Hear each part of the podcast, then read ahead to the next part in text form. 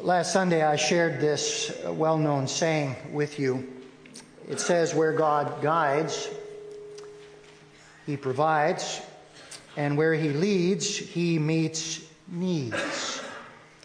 All God's people said again, Amen. Yeah. Now, notice how balanced this is. There is a promise.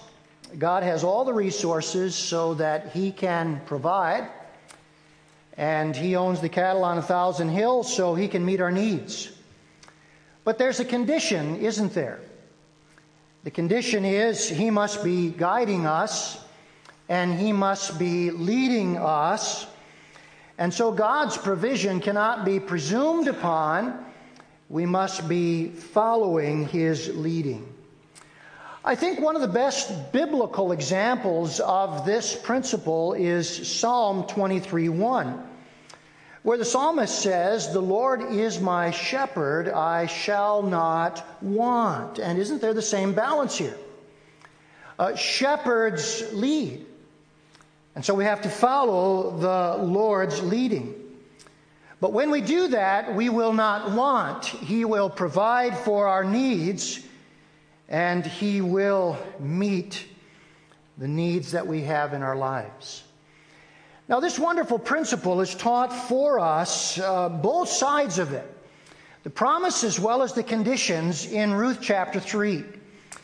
And so this morning, I want us to take our Bibles and turn back with there, and I want us to look again at how God provides for our needs. Would you? Look with me at the opening verse of Ruth chapter 3 as we have been studying together this amazing and wonderful story. And notice again how chapter 3 opens. One day, Naomi, Ruth's mother in law, said to her, My daughter, should I not try to find rest for you where you will be provided for? So there's the theme of the chapter. The theme of this chapter is how God provides the needs of his people. Now, you remember in the book of Ruth, we are working through three needs that she and Naomi, her mother in law, had. They had the need for food because they were poor and had no effective means as widows to find a job. And that need is resolved in chapter 2. Then they had the need for safety they were living during the time of the judges, which were very violent times. And they were two widows without the protection of a father or a husband. And so that need for safety is also resolved in chapter 2. And then the greatest need. The need that was the long term need was the need of a husband for Ruth to provide a future family to inherit the land that they own and therefore keep the family from perpetual poverty. That need begins to be resolved here in Ruth chapter 3. Now, as we look at this chapter, there is a very, very critical lesson that we learn. The whole theme of this chapter is God provides when we meet his conditions. And as we look at the story, what we discover is there are four conditions. Now, remember the condition we looked at last week. God expects us to plan in His will. Now, let's continue on in the story, shall we? Let's notice, secondly, that once we have planned in His will, God expects us to take bold steps of faith. Are you that kind of Christian? Am I? Is our church that kind of church? When God has revealed His will, we then are willing to take bold steps of faith. Look at verses 6 through 9 in Ruth chapter 3 and notice what happened. So Ruth went down to the threshing floor and did everything that her mother in law told her to do. When Boaz had finished eating and drinking and was in good spirits, he went over to lie down, at the far end of the grain pile, which they did during the harvesting season to protect their grain. Ruth approached quietly, uncovered his feet, and lay down. In the middle of the night, something startled the man. Obviously, he was chilled because his overcoat, his covering, had been removed. So he turned and discovered a woman lying at his feet. Who are you? he asked. I'm your servant Ruth, she said. Spread the corner of your garment over me, since you are a kinsman redeemer. Now, the threshing floor that Ruth went to looked something like this. And the fact that she followed precisely the actions that her mother in law told her to take shows her obedience to God's plan. But they also demonstrate tremendous boldness on the part of Ruth. Do you know this is the only instance of a marriage proposal like this in the whole Old Testament. In fact, in the entire ancient Near East, there is no example of somebody making a marriage proposal under these conditions. This was actually a very huge risk. Uh, one Bible teacher puts it this way From a natural perspective, the scheme was doomed from the beginning as a hopeless gamble, and the responsibility Naomi placed on Ruth was quite unreasonable. Now, there was nothing wrong with her actions. To wash, perfume, put on her best clothes signaled that her mourning was over. See, up until now, Ruth was a widow in mourning. And uh, when she uh, changed her clothes, she would have, up until this time, very much looked like a woman who was dressed in mourning by her appearance. And Boaz would have respected that very much. So he would have not ever had any idea that marriage was possible until her mourning period was over. So now, by changing her appearance, she is signaling that she is done with her mourning and ready for remarriage. Now, this threshing floor was a public place. In fact, during the harvest season, whole families would sleep near the grain piles to protect them at night. And when the Bible says that she requested of Boaz, spread the corner of your garment over me, that was a very well known idiom asking for marriage. Obviously, the garment here was the outer cloak that he used to keep warm at night. So, this is not some sort of a secret rendezvous out in the field with nobody around. It is clear from verse 14 that they were observed. But where was the risk? Where was the gamble? The risk Ruth took was being mistaken for a prostitute and thereby offending Boaz. See, this was during the period of the judges. Remember what the Bible says about the judges? Everyone was doing what was right in their own eyes. And prostitutes would dress up, they would go down to the threshing floor at night and they would offer their services to men who were sleeping alone. Now, can you imagine Boaz? Can you? Waking up out of a sound sleep in the middle of the night, bleary eyed, surprised to find a woman lying nearby how easily he could have mistaken Ruth's intentions. Uh, but do you know what? Even if he recognized her and knew her intentions were honorable, isn't the protocol all wrong? Isn't it? I mean, he's the boss. she's a servant. He's the native, she's a foreigner. She is a woman who is operating in a world that is very much a man's world, and he is rich and she is poor. And then did you notice in verse 9, she lectures uh, Boaz as to what he ought to do? Naomi said, when you remove that outer garment, just lie there and wait for him to tell you what to do. But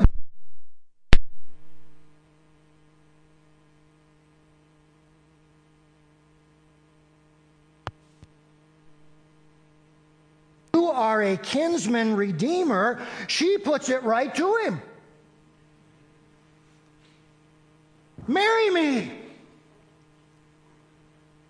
You're a relative and someone who can be a kinsman redeemer.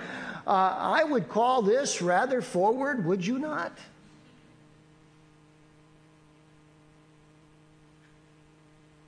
And this had never, ever happened before. Now, one of the things we have to understand is Boaz was not obligated to marry her. He was obligated to perform the role of kinsman redeemer, but the Levirate role of marrying a widow to raise up a son for his deceased brother was not his obligation because he was a relative, probably a, a, cousin. So he was not required here to marry her. This is a huge risk. We got to ask why. Why did Naomi and Ruth do this? Well, I think there's one answer. They were convinced it was the will of God. You remember last week as we were looking at the first few verses in this chapter, we saw that God gives to us a very clear process for which we can discern His will. The first question is what does Scripture say? Then the second question is what do God's authorities that He has placed in our life, what do they say? The third question is what do godly believers whom God has brought around us, what do they say? And then when all three of these line up, circumstances will usually fall in place and we can then be confident in the will of God. Now, when all of that falls in place, you know what God expects? God expects us to take bold actions even though there may be risks. In fact, you know what risks are? All throughout the Bible, risks are a test. That when the will of God is clear, He allows certain risks in our life, so we don't know all the details, how it's going to work out, but His will is clear, and the risks are a test as to whether we will follow Him obediently in faith or not. It was just about 11 years ago now that we moved up here to Marquette to become the pastor of Bethel. I got one supporter out there. I'll pay you after the service. You may remember that our custodian then was Tom Boudry. And Tom Boudry cleaned our church at the midnight shift, and so it was a while before I met him. Finally, one night I met him, and when he learned that we had come 450 miles to come to Marquette and begin a ministry here, this is what he said. He said, That's a long way. What if it doesn't work out?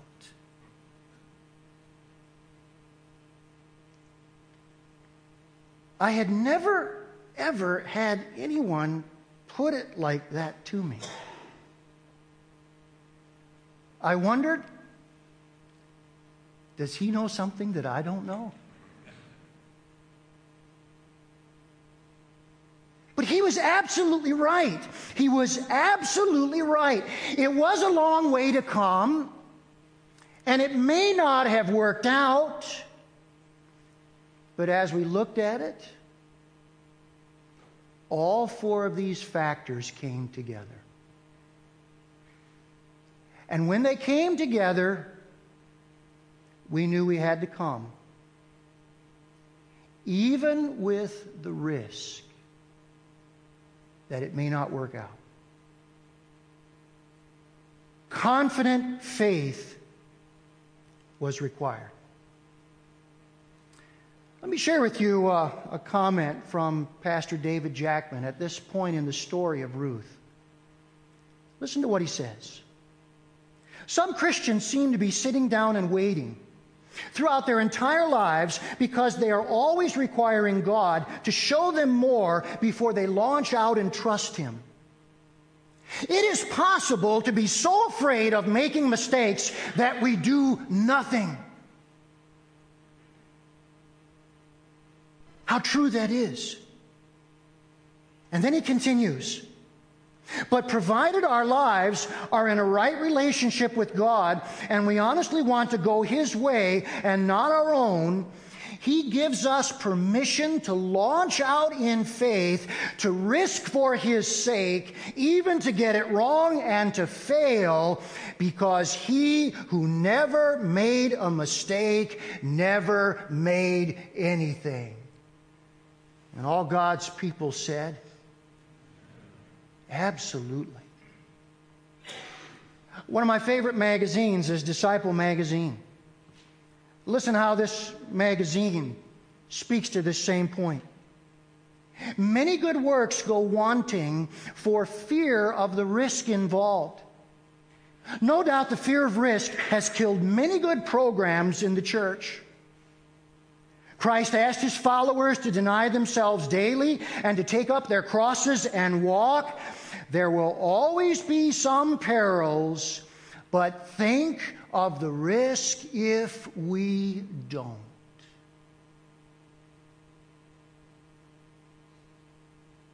Ruth knew the risk if she did. She knew the risk was greater if she didn't. The more I learn about this woman, the more extraordinary she is. The more extraordinary she is. What is God calling you to do? That requires bold faith. What is God calling our church to do that requires bold faith? He provides for people who will step out that way. Notice, thirdly, third condition we have to meet for God's provision is God expects us to prioritize His character. Look how the story continues in verse 10. The Lord bless you, my daughter, he replied. This kindness is greater than that which you showed earlier. You have not run after the younger men, whether rich or poor. And now, my daughter, don't be afraid. I will do all for you that you ask. All my fellow townsmen know that you are a woman of noble character. Although it is true that I am near of kin, there is a kinsman redeemer nearer than I. Stay here for the night, and in the morning, if he wants to redeem, good, let him redeem. But if he is not willing, as surely as the Lord lives, I will do it. Lie here until morning. So she lay at his feet until morning, but got up before anyone could be recognized, and he said, Don't let it be known that a woman came to the threshing floor. He also said, Bring me the shawl you are wearing and hold it out. When she did so, he poured into it six measures of barley and put it on her. Then he went back to town. Now, despite the risks that Ruth knew could occur. She believed the character that Boaz had shown would incline him to respond favorably to her marriage proposal. And haven't we seen ample evidence of that in the story? Boaz was a man of God. He was a man of character and he was a man who obeyed the scriptures. Now, it's very clear from Leviticus chapter 25 that the very nearest relative was the one who had the first chance to be the kinsman redeemer. It becomes very, very clear here that Boaz wants to marry Ruth, but he would not violate the scriptures to do so. Look again at verses 12 and 13. Although it is true that I am a near of kin, there is a kinsman redeemer nearer than I. Stay here for the night, and in the morning, if he wants to redeem, good, let him redeem. This man knew submission to God means submission to God's word. All godly people know that. Submission to God means submission to God's word. And Ruth was like that. She was a woman of God, a woman of character a woman who would not violate the scriptures. Since Boaz was this way, he wanted a wife who would also be this way. And notice how he puts it in verse 11. He says to her, All my fellow townsmen know that you are a woman of noble character. When we first began this story, the prospect for marriage on the part of Ruth were very grim. But as her reputation grew, as more and more men became impressed with her, she had many, many potential suitors. And so we have to ask ourselves, why in the world then does she choose Boaz? Can I give you one single word? The one word is character. Character. The only way that she could provide for Naomi was to marry a relative who would be a kinsman redeemer. Only a kinsman redeemer could redeem the property so that it would stay in Naomi's family. Only a kinsman redeemer could raise up a grandson who would be the key to Naomi's future, providing her future security. Any man outside of the family would leave Naomi desperate and helpless. What Boaz is saying about Ruth, this is an act of unselfish kindness because she is taking her mother in law's future into consideration and not just what is best for her her. In fact, that's what Boaz means when he says in verse 10 this is a greater act of kindness. Look back at that verse. The Lord bless you, my daughter, he replied. This kindness is greater than that which you showed earlier. First act of kindness, leaving Moab to support Naomi no matter what would come. Now, second act of kindness, marrying Boaz to provide for Naomi's future. There's a very critical word here in verse 10 that is very, very key to this story. It is the word hesed. When Boaz says in verse 10, this kindness is greater than that which you showed earlier, the Hebrew word that he uses is the word hesed. It is one of the keys to the whole story of Ruth. In fact, it is one of the most important words in the whole Old Testament. Probably more ink has been spilled writing about this word than any other word in the Old Testament. And it's a word that's very hard to translate. Uh, my Bible calls it kindness. Some versions call it loyal love. Some versions call it loving kindness. There are some versions that call it covenant faithfulness. It's a reference to the kind of love and faithfulness that God shows to his people when he enters into a covenant relationship with them, very much like we have with Jesus. Notice here the definition of this word that Boaz is talking about. It is loyalty within a relationship. In relationship to love, it denotes God's faithfulness to his people. And once we come to know God in the same way, people can display the same Hesed both to other people and to God. Now, here's what I want you to watch. There are three acts of Hesed in this book. First, Ruth to Naomi. Second, Boaz to Ruth. Finally, Ruth to Boaz and Naomi. Let's look at them for just a moment. Turn back to chapter 1 and notice with me the first act of Hesed. Then Naomi said to her two daughters in law, Go back, each of you, to your mother's home. May the Lord show Hesed, kindness, loyal love to you, as you have shown to your dead and to me. Now move over to chapter 2. Notice verse 20. Notice now it's Boaz to Ruth. The Lord bless him, Naomi said to her daughter in law.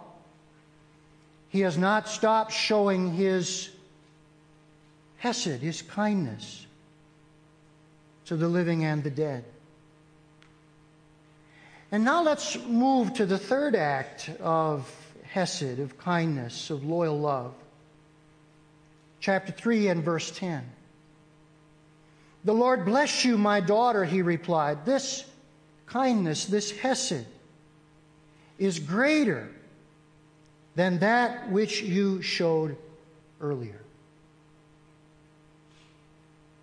Now, God loves to provide for people like this.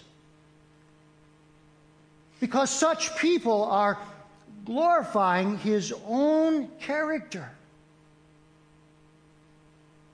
And God loves to work that these people would be provided for.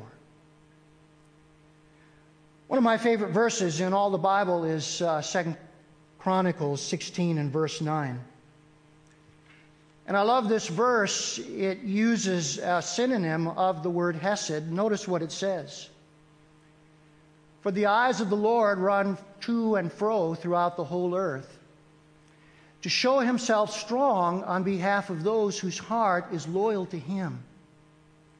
The word loyal there is a synonym of the word hesed. It refers to somebody who is in a relationship with God through a covenant of peace and therefore are God's friends and therefore out of that friendship want to be loyal to God as he is loyal to them.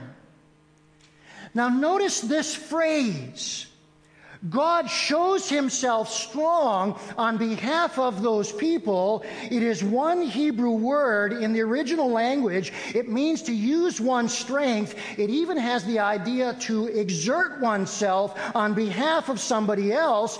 So, what this verse is saying is God wants to exert himself on behalf of those who are loyal, not perfect, but loyal to Him.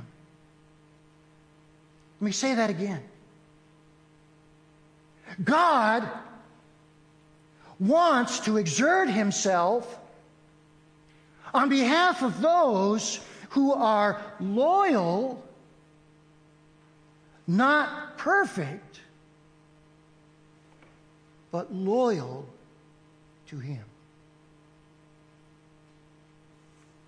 All God's people said about this kind of God?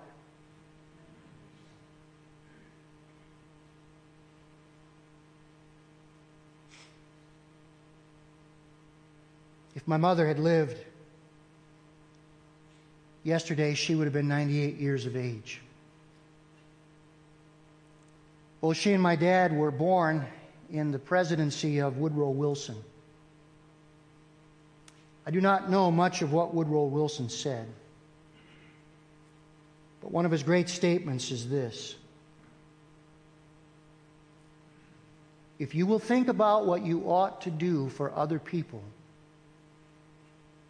your character will take care of itself. Character is a byproduct. And any man who devotes himself to its cultivation in his own case will become a selfish prick. That is exactly what is going on here. Ruth and Boaz are thinking about what they ought to do for others. They are showing Hesed, which is God's very own character. And now we know God will provide. We know God will provide. In fact, notice here the very last condition is this very thing. God expects us to wait in peace for his provision. Look at verses 16 through 18 and how the story ends. When Ruth came to her mother in law, Naomi asked, How did it go, my daughter? Uh, you know what that means literally? Literally, who are you, my daughter? Who are you? Did he say yes? Are you now going to be his wife? Who are you? And notice how she responds. Then she told her everything Boaz had done for her and added, He gave me these six measures of barley, saying, Don't go back to your mother in law empty handed. When she saw the six scoops of barley in Ruth's shawl, Naomi said, Wait, my daughter, until you find out what happens for the man will not rest until the matter is settled today. What a wonderful way to conclude this chapter. The word wait means be patient. It literally means sit tight. Ruth has done what she ought to do. Now, Boaz, the man of God, is going to do what he should do. And the reason he's going to do that is because God is directing him to accomplish God's provision. By the way, doesn't God always work this way? God always works this way. We do what we should do, and now God says he will do what only he can do. You see, if we meet the conditions, he will provide. It's interesting in my Bible at the end of this chapter, I have a cross reference. And the cross reference is very interesting because it is a statement of the truth in this story. So we come to this story, and in story form, we learn these lessons. We learn that God will provide if we plan in His will. God will provide if we take bold steps of faith. God will provide if we prioritize His character. And then God will provide if we wait peacefully for His provision. Now, at the end of this story, there is a cross reference to a place where God says in explicit language, This is the kind of God I am. You've now seen it in story. Let me show it to you in propositional form. Turn to Psalm 37.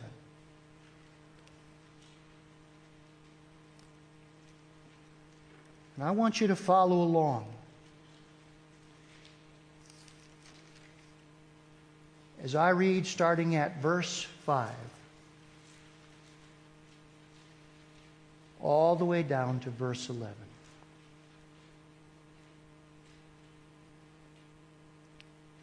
Psalm 37, verse 5. Commit your way to the Lord. Trust in Him, and He will do this.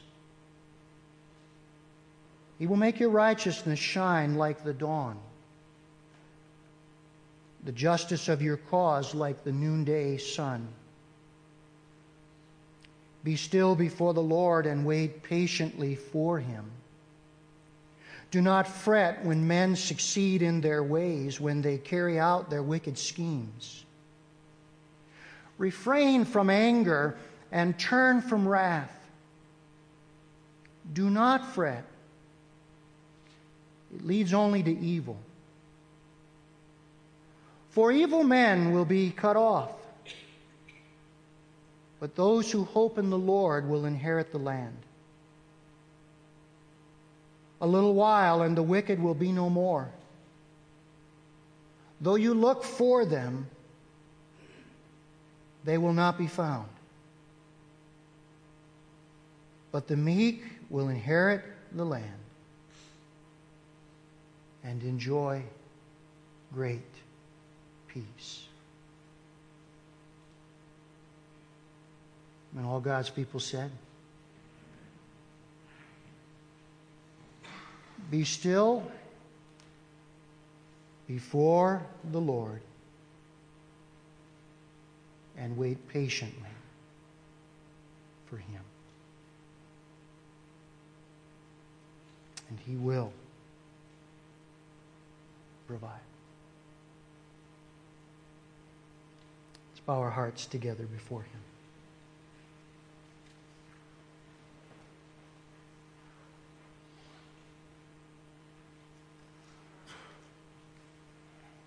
I do not know today what your particular situation is. Maybe God's will has been made clear to you, but you are unwilling to step out in bold faith. Perhaps there is an area of disobedience in your life. You know what the scripture says? but you have set it aside and you are not willing to live out the character of God in the way He has revealed it. Maybe you wonder why things are not working out the way you had hoped. And it's because of some area of disobedience to God's clear will. Maybe it's an anxiousness, a worry that is robbing you of the peace God wants you to have. But whatever it is, it needs to be brought to the Lord this morning and laid at his feet.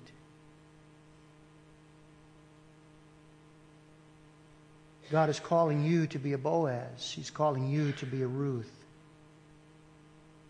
He's calling me.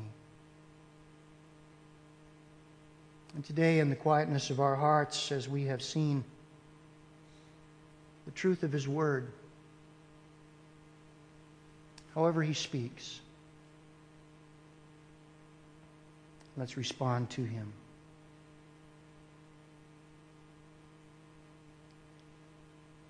Gracious Lord, it is absolutely true that the eyes of the Lord run to and fro throughout the whole earth to show himself strong, to exert himself on behalf of those whose heart is loyal to him. We ask, Father, that whatever is standing in the way of that, if it's timidness and fear, so that we will not trust Him boldly as He is called. If it is disobedience or sin,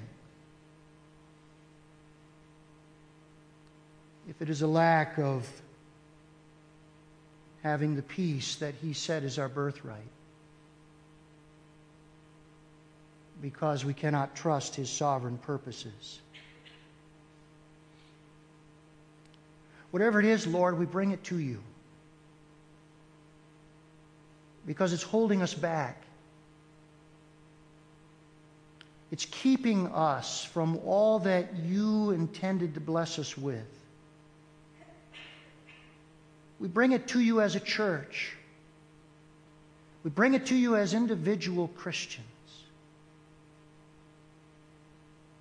That we might enter into the fullness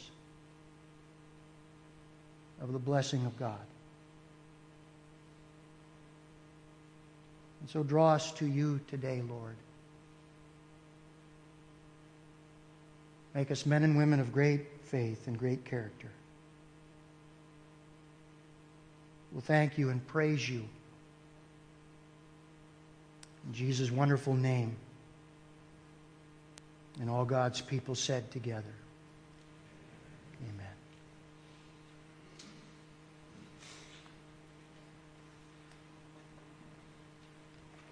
I love this final song that we're going to sing to conclude with. It reminds us of God's great care.